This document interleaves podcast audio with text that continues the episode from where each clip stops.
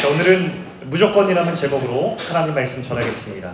사도신경 강해가 계속 진행 중인데 이제 두 번 남았어요. 오늘 포함해서 오늘은 죄를 용서받는 것과 이 부분에 대해서 하나님 말씀 나누겠습니다. 제가 그 작년 캐나다에 살던 어느 날이었습니다. 토요일이었는데 토요일 오후에 아내와 아이들은 외출을 했고 저 혼자 집에 남았습니다. 혼자 집에 있어서 그 저녁에 저희는 청년 예배가 있어서 설교 준비를 하다가 배가 고파서 물을 좀 끓이려고 물을 올려놨습니다. 그 캐나다의 제 집에는 그 크기 크지 않은 작은 집이었는데 1층에는 주방과 거실이 있었고 2층에 방이 있었어요. 그래서 1층에 내려가서 저기 핫스토브 저렇게 어, 저런 방식으로 되어 있는 이제 그 그걸 사용하고 있었는데 냄비에 물을 올려놓고서 2층으로 잠시 올라가서 설교 준비하는 것을 조금 다듬고 있었습니다. 그런데 아뿔싸 물을 올려놓은 것을 제가 새까맣게 잊어버리고 말았습니다. 안타깝게도 시간이 많이 흘렀어요. 그리고 나서 이렇게 가만히 설교 준비를 하고 있는데 냄새가 이상하게 나는 겁니다. 쎄한 느낌이 들었어요. 문을 열었습니다. 집안에 온통 연기로 가득 차 있었어요. 너무 놀래가지고 1층으로 정신이 없게도 막 손살같이 내려가가지고 주방으로 가보니 주방에서 냄비가 불에 타고 있었습니다. 그 냄비 겉에 있는 이 납, 이쪽 코팅된 게 다 녹아가지고 막 흘러내리고 있었고요. 물을 받아가지고 간신히 얼른 진압을 하고 창문을 열어놨더니 자욱했던 연기가 서서히 이제 빠져나가기 시작했어요. 다행스럽게도 다른데 불이 번지진 않았지만 얼마나 놀랐는지 몰라요. 호흡이 얼마나 가쁜지 이 심장이 진정이 되지가 않는 거예요. 진짜 놀랐습니다. 이런 생각이 들었어요. 아니 어떻게 물을 올려놓은 것을 이렇게 잊어버릴 수 있을까? 자책하는 마음도 있었고 또 하나는 조금 더 늦었더라면 조금만 더 내가 냄새에 반응하고 저다고 문을 늦게 열었다면 정말 큰일 날 수 있었겠다는 생각을 했습니다. 그리고 마지막 지분이 한 가지 떠올랐어요. 어떻게 우리 집에 있는 화재 경보기가 작동하지 않았을까라는 생각을 했어요. 이 캐나다에서는 뭐 한국도 그렇겠지만 화재 경보기가 의무로 달려 있어서 주기적으로 검사를 받거든요. 근데 그날따라 연기가 그렇게 자욱했는데 경보기가 전혀 울리지 않았어요. 1층에도 있었고 2층에도 있었는데 보통 때 같으면 삐삐 요란하게 울려야 될 경보기가 울리지 않았습니다. 제가 그래서 연기가 어느 정도 빠져나가본 다음에 수습을 했거든요. 주방을 정리하고 그 다음에 가장 먼저 했던 일은 울리지 않았던 고장난 화재 경보기를 새 것으로 교체했던 일을 가장 먼저 했습니다. 그리고 교체한 다음에 테스트를 했어요. 불을 붙여서 테스트를 했더니 삐삐 하면서 아주 크고 요란하게 울렸습니다. 평상시에는 고기라도 좀 집안에서 구우려면 그렇게 요란하게 울려서 참 불편하고 시끄럽던 소리였는데 그때 깨달았어요. 아, 이것이 생명을 살리는 소리구나. 라는 생각을 했습니다. 근데 여러분, 이렇게 중요한 경보기 역할을 하는 것이 사실 우리 마음속에도 있습니다. 우리 인생에 있어요. 그것이 바로 뭐냐면 양심이라고 하는 겁니다.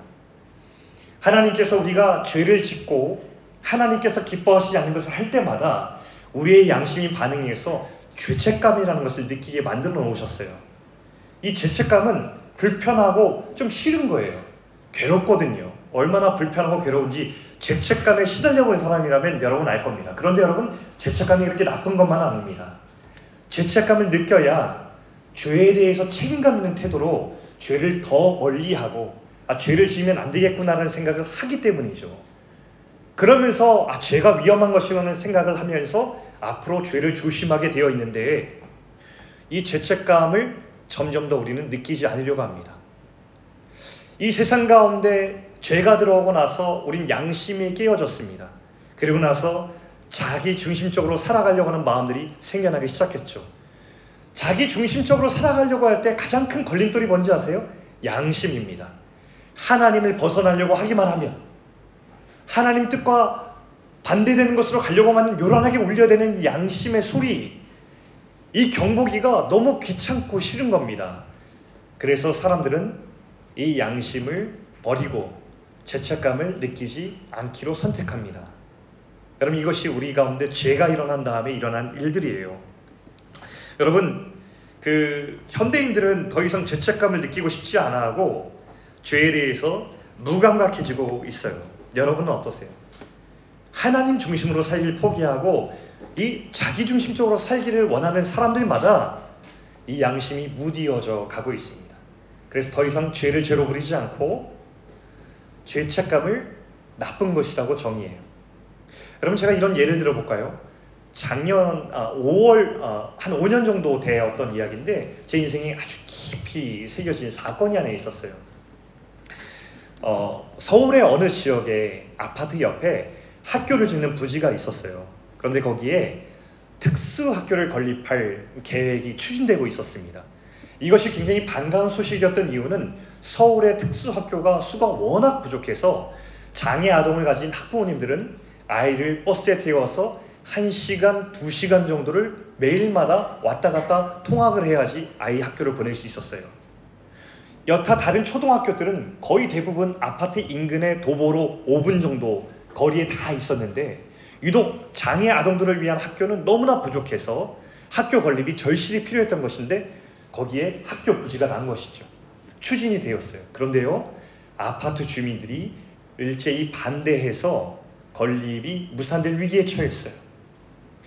그때 장애 아동들을 둔 학부모들이 이 주민들을 찾아와서 서로 가운데 의견을 나눴는데 이 대립이 너무 오래되고 너무 심했어요. 그러자 장애 아동을 둔 학부모님들이 무릎을 꿇었어요.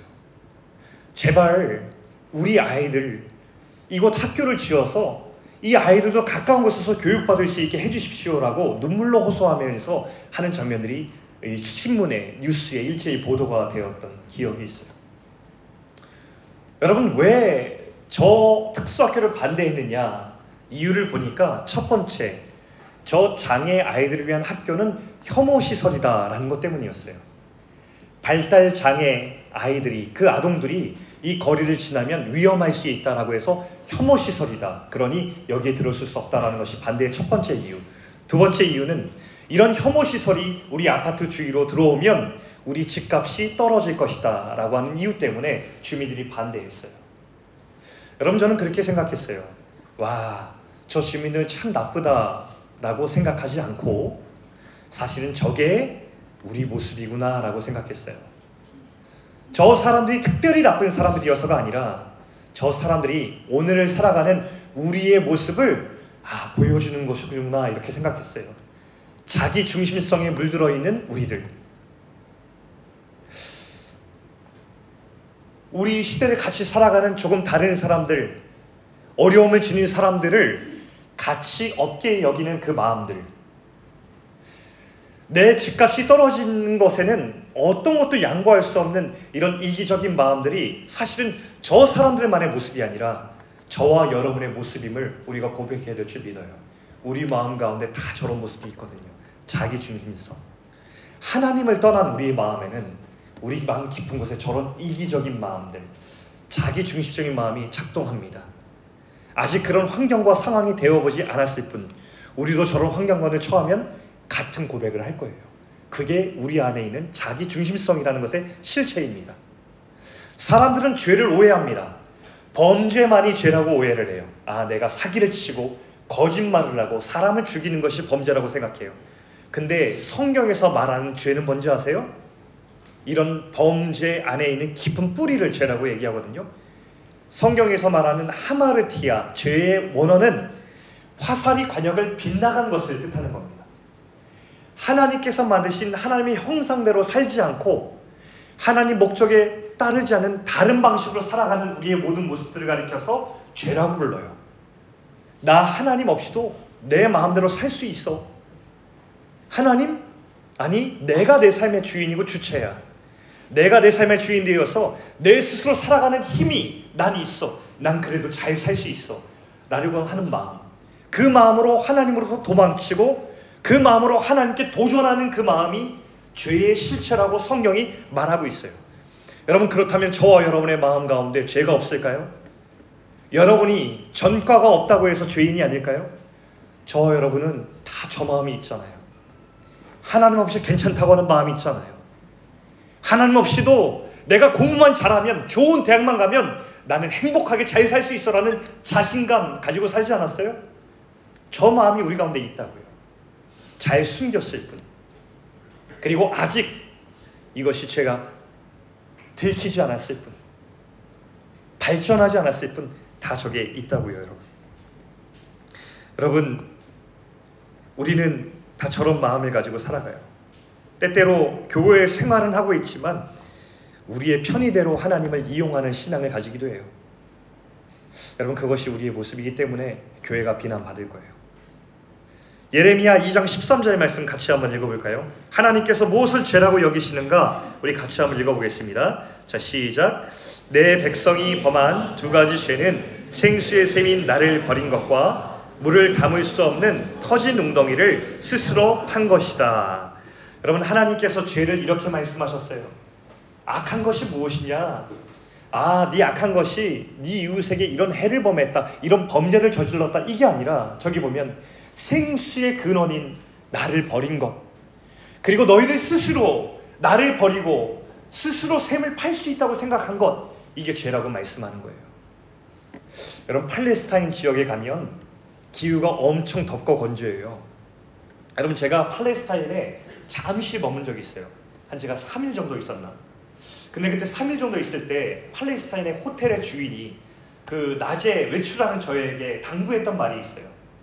나가거든 길을 걸을 때 꼭 물통을 들고 계속해서 물을 마시십시오.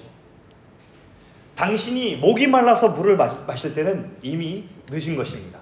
그때는 탈수 증상이 시작된 것이니 꼭 목이 마르기 전에 물을 계속 마시세요. 이렇게 당부했어요. 왜냐하면 팔레스타인은 굉장히 날씨가 덥고 건조해서 가만히 있어도 수분이 다 날아가는 곳이거든요. 그렇게 저에게 당부했어요. 여러분, 지금은 그래도 생수를 들고 다닐 수 있지만 그 옛날 이 성경이 기록된 당시에 이 샘이라고 하는 것은요, 생명줄이었어요. 하나님께서 샘으로 비유하시는 뭐예요? 너희들 생명줄인 나를 버리고 너희들 스스로 생명을 유지하며 살 수 있다고 믿는 것, 그것이 죄다라고 하나님께서 말씀하신 거죠. 여러분, 이것이 죄예요. 그러면서 하나님께서 말씀하시는 거예요. 사랑하는 내 아들아, 내 딸아. 너희들의 생명의 유일한 생물은 나야. 내게 돌아와. 나 없이 너희를 살 수 없어. 내게로 돌아와. 나와 함께 하자라고 끊임없이 외치는 것이 하나님의 음성이었던 것이죠. 그래서 여러분, 그 끊임없이 외치는 음성이 계속 이어져서 이 성경이 이렇게 두껍게 기록되었어요. 여러분, 성경, 구약 성경 보면요, 별거 없습니다. 구약 성경 되게 두꺼운데 왜 이렇게 두껍냐? 하나님께서 포기치 않고 계속 외치셨기 때문이에요. 내 사랑하는 딸아, 내 사랑하는 아들아, 내게 돌아와. 내가 너를 포기할 수 없다. 내게 돌아와라. 그게 계속 계속 반복되는 그 말씀이 있었기 때문에 이렇게 두꺼워요. 근데 여러분 우리가 성경을 읽을 때 이 말을 전할 때 여러분 어떻게 생각됩니까? 늘 들어왔던 당연한 말들. 아 성경은 그런 게 적혀 있구나. 아 하나님 그러시구나. 이렇게 생각하진 않으셨어요? 제가 최근에 어떤 예수님 믿지 않는 분하고 대화를 계속 나누고 있는데 그분에게 물어봤어요. 당신에게 성경은 어떤 것입니까? 이렇게 물어봤더니 그분이 뭐라고 대답하냐면 아, 성경은 저에게는 그리스 로마 신화 같은 것입니다. 이렇게 얘기하더라고요. 여러분 사람들이 성경을 그리스 로마 신화 같이 여겨요. 여러분들도 혹시 그렇게 생각하고 있나요? 여러분 제가 한번 이 다른 점을 설명해 볼까요? 그리스 로마 신화가 굉장히 유행할 때가 있었어요. 그래서 모든 우리 학생들이 그리스 로마 신화 책을 들고 다니던 때가 있었거든요. 엄청 인기 있었어요. 그리스 로마 신화에는 사람들이 이야기하는 그 신이 나오는데 이 신의 특징들이 있습니다. 첫 번째 특징, 신이 굉장히 많아서 어떤 절대적인 통치를 하는 그런 신이었고요. 다 여기저기 신들이 흩어져 있어요. 이 신들의 특징은 변덕이 심해요. 변덕이 심하고 감정적이에요. 마치 이 사람과 비슷한 성품을 가지고 있어요. 이 신들은 사람들이 자기에게 조금만 소홀해도 사람들을 해치고 벌을 주는 신이에요. 그래서 자꾸만 자기에게 신경을 쓰도록 만들어 놓는 그런 신이죠. 그래서 사람들이 신의 마음을 달래려고 희생 제물을 드리거든요. 그 희생 제물이 인상적이면 그 인상적인 제물에 비례해서 신이 보상을 해주는 이런 관계를 가지고 있어요. 어떤 거죠? 비즈니스 관계. 서로 주고 받는 기브앤테이크의 관계입니다. 이 그리스 로마 신의 특징은 뭐냐면 신이 선하지 않다는 것과 신과 신 신과 인간의 관계를 보면요. 그 관계가 그냥 비즈니스적인 관계이지 서로를 사랑한다든가 서로 신뢰한다는 관계, 서로를 책임지고 아끼는 관계가 전혀 아니에요. 그런데요, 성경에 나오는 하나님은요, 어떤 분이시냐면, 유일하고 선하고 절대적인 권능을 가지신 분이에요. 이 분은요, 기분에 따라서 변하는 분이 아니라 언제나 한결같이 신실하고 변치 않으시는 성품을 가지고 있는 분이세요. 사람들을 해치고 희생을 받아서 보상해 주는 그런 하나님이 아니라 우리를 만드신 그 시작부터 우리를 사랑으로 친히 만드셨다고 말씀하는 분이시고요. 우리가 하나님을 떠나도 떠나도 계속해서 찾아오셔서 우리를 붙들어 주시는 그런 하나님이세요. 그게 우리 하나님이시더라고요. 성경에 나와 있어요. 우리가 도대체 뭐라고 우리가 당신과 함께 동행하는 삶이 세상의 전부처럼 여기시는 그런 하나님의 사랑이 이 성경에 기록되어 있습니다. 여러분 세상의 신화에는요 이런 이야기가 전혀 기록되어 있지 않아요. 세상의 신화 속 신이 사람이 상상할 수 있는 그런 이야기라면 성경의 이야기는 사람들이 상상하거나 지어낼 수 없는 이야기였던 것이죠. 왜요? 이것은 하나님이 우리에게 들려주신 진실이고 진리의 말씀이기 때문입니다. 그리고 성경의 하이라이트는 뭐냐면 이런 하나님의 사랑에도 불구하고 계속해서 떠나갔던 사람들을 하나님께서 포기치 않으시고 찾아오신 사건이 일어난 것입니다. 십자가. 여러분, 신화 속의 신들은요, 만약에 이렇게 자신을 배반하고 떠나간 사람들이라면 그 사람들을 그에 걸맞게 심판하고 벌주면 끝입니다. 신화 속 이야기는 이렇게 두껍게 기록할 이유가 없어요. 이미 끝났어요. 성경이 두꺼운 이유는 하나님께서 포기하지 않으셨기 때문에 그리고 두껍게 성경이 어, 구약 성경이 기록되고 난 다음에 신약이 있어서는 그 다음부터 뭡니까? 십자가 이야기가 기록되고 있는 거예요.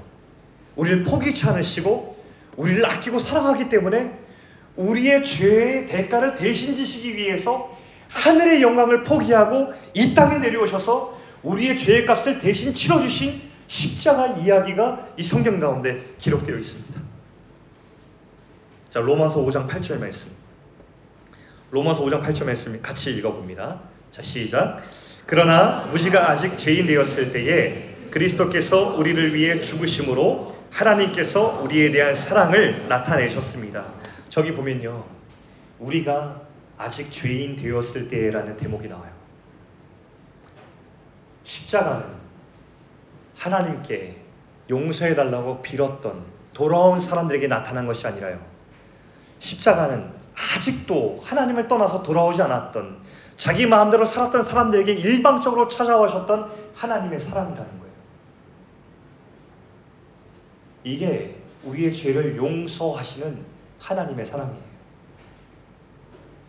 자기 중심적으로 살아가는 이 죄의 결과는 죽음밖에 없는데 하나님과 끊어져서 죽을 수밖에 없는 우리들을 십자가의 사랑으로 우리를 건져내신 거예요.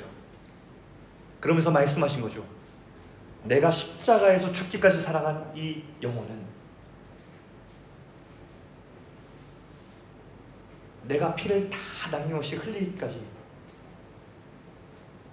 그렇게 죽기까지 사랑해도 하나도 아깝지 않은 너무나도 소중하고 내 사랑하는 내 아들, 내 딸이다. 이렇게 주님께서 십자가를 통해서 말씀해 주신 것입니다. 세상에 이런 이야기가 없어요. 어떤 종교에서도 어떤 이야기 속에서도 이런 이야기가 들려지지 않아요.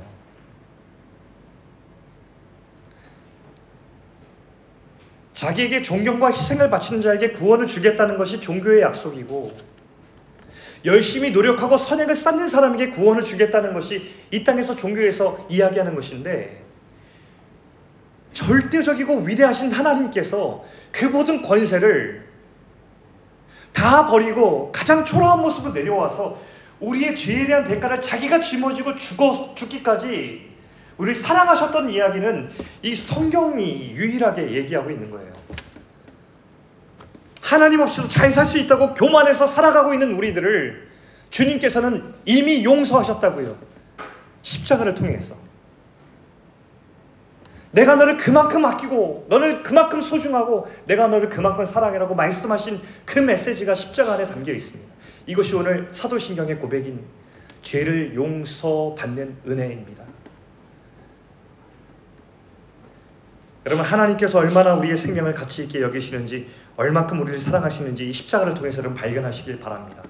여러분 요즘 명품이 인기인데 이제 초등학생들도 얼마 안 가면 이 명품으로 치장할 날이 멀지 않았다고 언론에서 이야기하더라고요. 명품이 굉장히 인기래요. 근데 사람의 특성상 한 번 유행하기 시작하면 자기 아들, 자기 자식들 기죽을까봐 명품 안 사줄 수 없는 것이 이 사람의 심리라 지금도 굉장히 이제 사회적 분위기가 많이 어렵대요. 부모님들이 많이 힘들잖아요. 근데 이게 무슨 분위기죠? 내가 입고 소유한 것을 통해서 자신의 가치를 증명해내려고 하는 이 세상의 습성이죠. 근데 여러분, 우리의 자존감의 기초가 어디 있습니까? 여러분이 좋은 옷을 사고 좋은 음식을 먹고 좋은 집에 살면 그것이 여러분의 가치의 증명입니까? 성경은 그렇게 말하지 않아요. 여러분의 자존감의 기초는 십자가예요. 예수 그리스도께서 여러분의 한 생명을 죽기까지 사랑하신 그 십자가.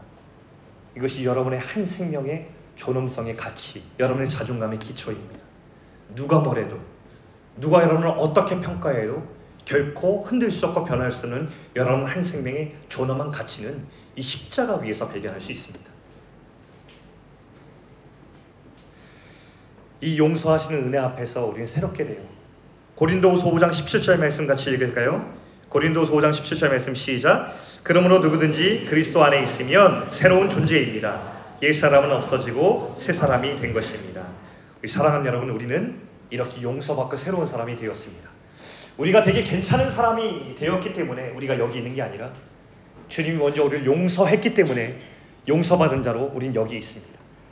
우리는 우리 스스로 작품이 될 수 있는 능력이 있기 때문에 우린 여기 있어 있는 것이 아니라 우리를 부르셔서 하나님의 사랑으로 용서하시고 우리를 작품을 하나님께 빚으시려는 하나님의 열심 때문에 우린 여기 있는 거예요.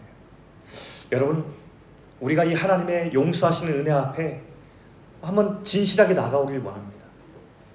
하나님 앞에 우리가 하나님을 이용하고 하나님 앞에서 아 내가 조금 더 잘 살기 위해서 난 하나님 믿어. 혹시 이렇게 고백하는 음. 여러분들이 있다면 여러분 그 생각 바꾸십시오. 우리는 예수님을 조금 더 잘 살기 위해서 조금 더 성공한 가능성을 높이기 위해서 믿는 게 아니라 우리는 예수님밖에 나의 죄를 용서하고 나의 생명을 살릴 소망이 유일하기 때문에 예수님만이 나의 유일한 소망이기 때문에 우리는 예수님 앞에 나아오는 것입니다. 그 예수님이 용서 앞에서 우리의 자존감을 찾는 것이고 예수님이 용서하시는 사랑 앞에서 우리는 이 세상의 작품이 될 가능성을 다시 찾는 것이죠. 이 십자가 앞에서 이 용서하시는 주님의 크신 사랑 앞에서 여러분 일어서셔서 넘어지더라도 그 십자가 앞에 다시 일어서고 실패하더라도 다시 한번 용서하신 십자가의 사랑 앞에서 다시 일어서서 주님 끝까지 저를 붙들어 주십시오.